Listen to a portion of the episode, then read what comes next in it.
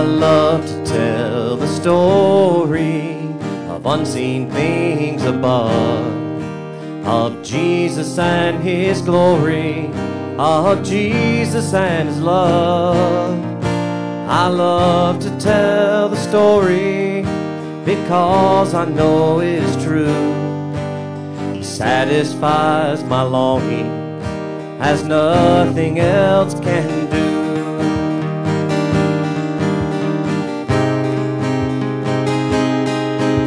I love to tell the story, it's pleasant to repeat.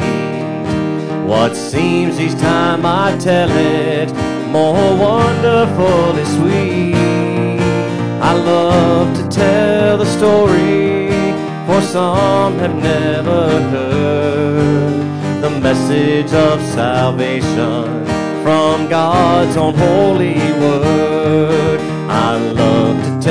The story, will be my theme in glory to tell the old, old story of Jesus and his love.